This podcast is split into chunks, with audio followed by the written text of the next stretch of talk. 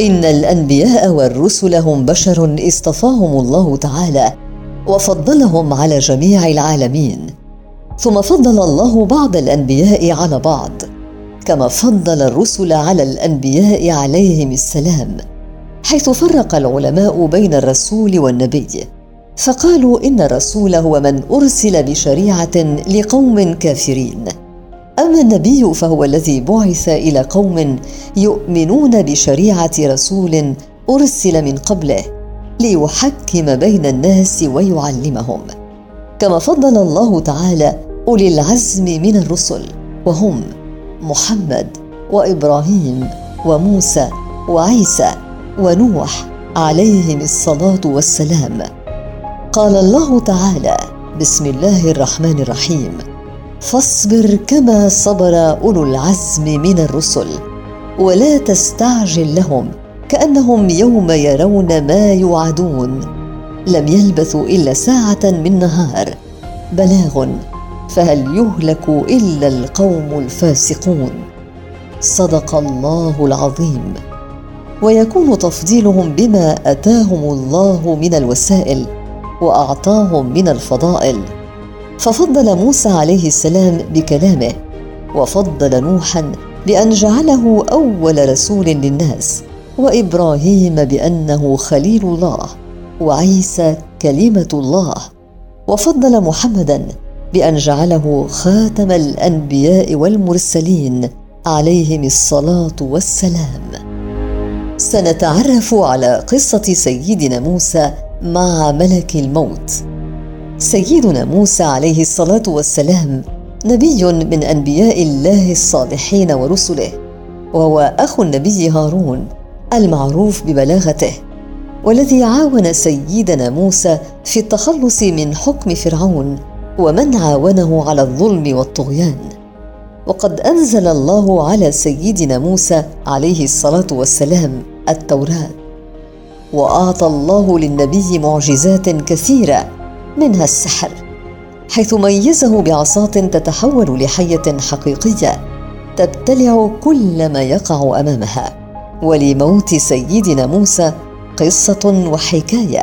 فبعد الحياة الطويلة ولا بد من مستقر ليصل إلى الآخرة لقد كبر سيدنا موسى عليه الصلاة والسلام في السن واقترب الأجل المحدد.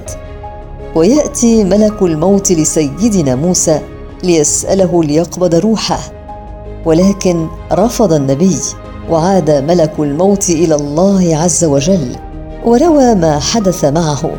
وقال لقد أرسلتني لمن لا يحب الموت وقال تعالى لملك الموت عد له وقل له ذلك. ضع يدك على ثور وعن كل شعرة مرت على يديه سيمنح عاما كاملا. وتم وضع الرسول أن يختار بين الموت وبين أن يمد في عمره. فقال النبي فماذا بعد ذلك؟ ورد عليه ملك الموت الموت. فقال الرسول اذا الآن وقبض روح النبي عليه الصلاة والسلام وذلك من خلال قصص رويت عن سيدنا موسى.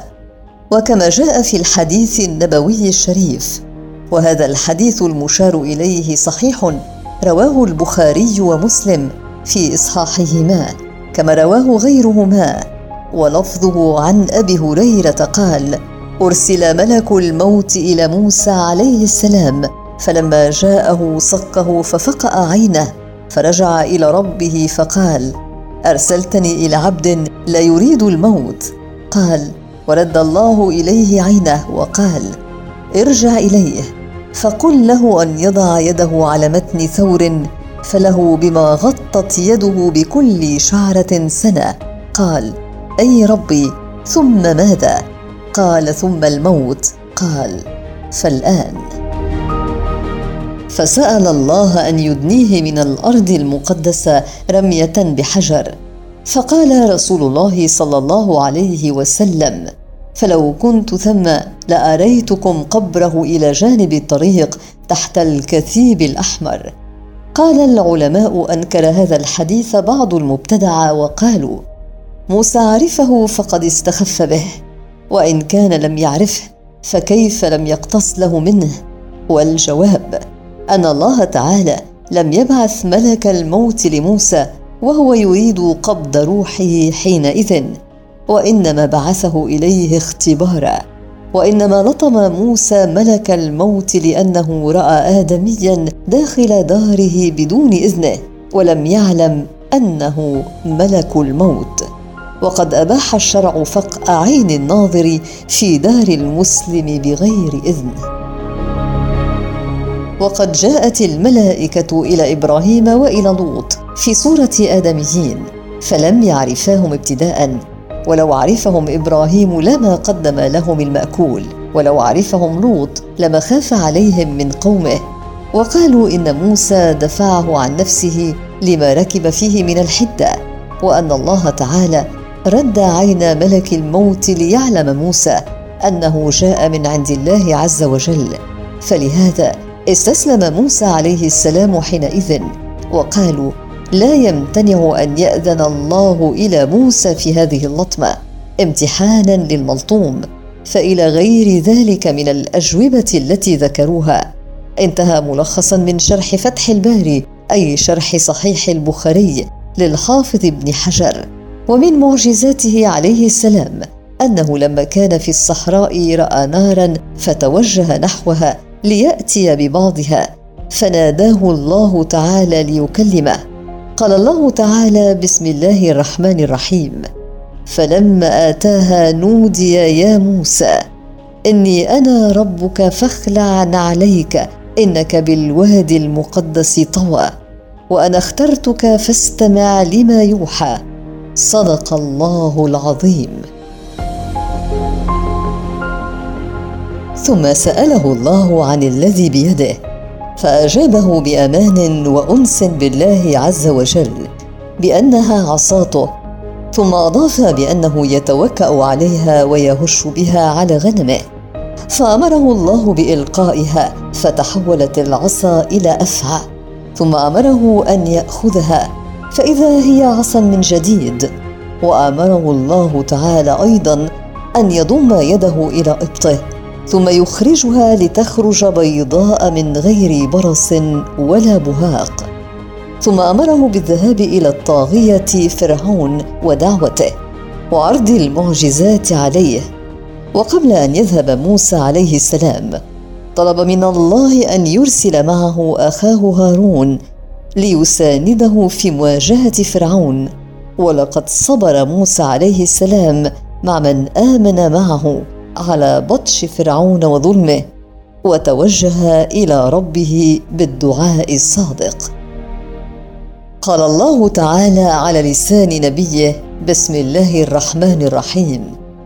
وقال موسى ربنا إنك آتيت فرعون وملأه زينة وأموالا في الحياة الدنيا.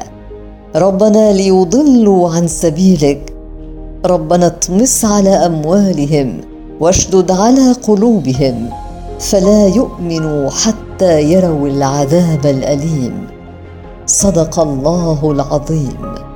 وسرعان ما استجاب الله سبحانه لدعاء نبيه وأوحى إليه بالخروج مع من آمن معه من أرض مصر. ولحق فرعون بهم مع جنوده وأدركهم حين شروق الشمس. وتواجه الفريقان. فأوحى الله لنبيه أن يضرب البحر بعصاه ليتحول إلى يابس. تجاوزه موسى ومن معه وأراد فرعون أن يلحق بهم إلا أن الله تعالى أغرقه مع جنوده. قال تعالى بسم الله الرحمن الرحيم وأنجينا موسى ومن معه أجمعين. ثم أغرقنا الآخرين.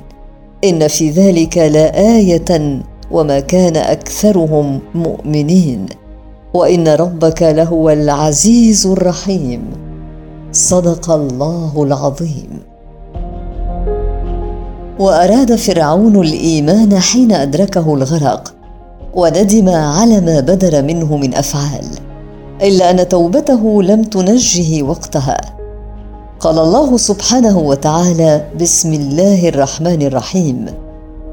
قال آمنت أنه لا إله إلا الذي آمنت به بنو إسرائيل وأنا من المسلمين. الآن وقد عصيت قبل وكنت من المفسدين. صدق الله العظيم.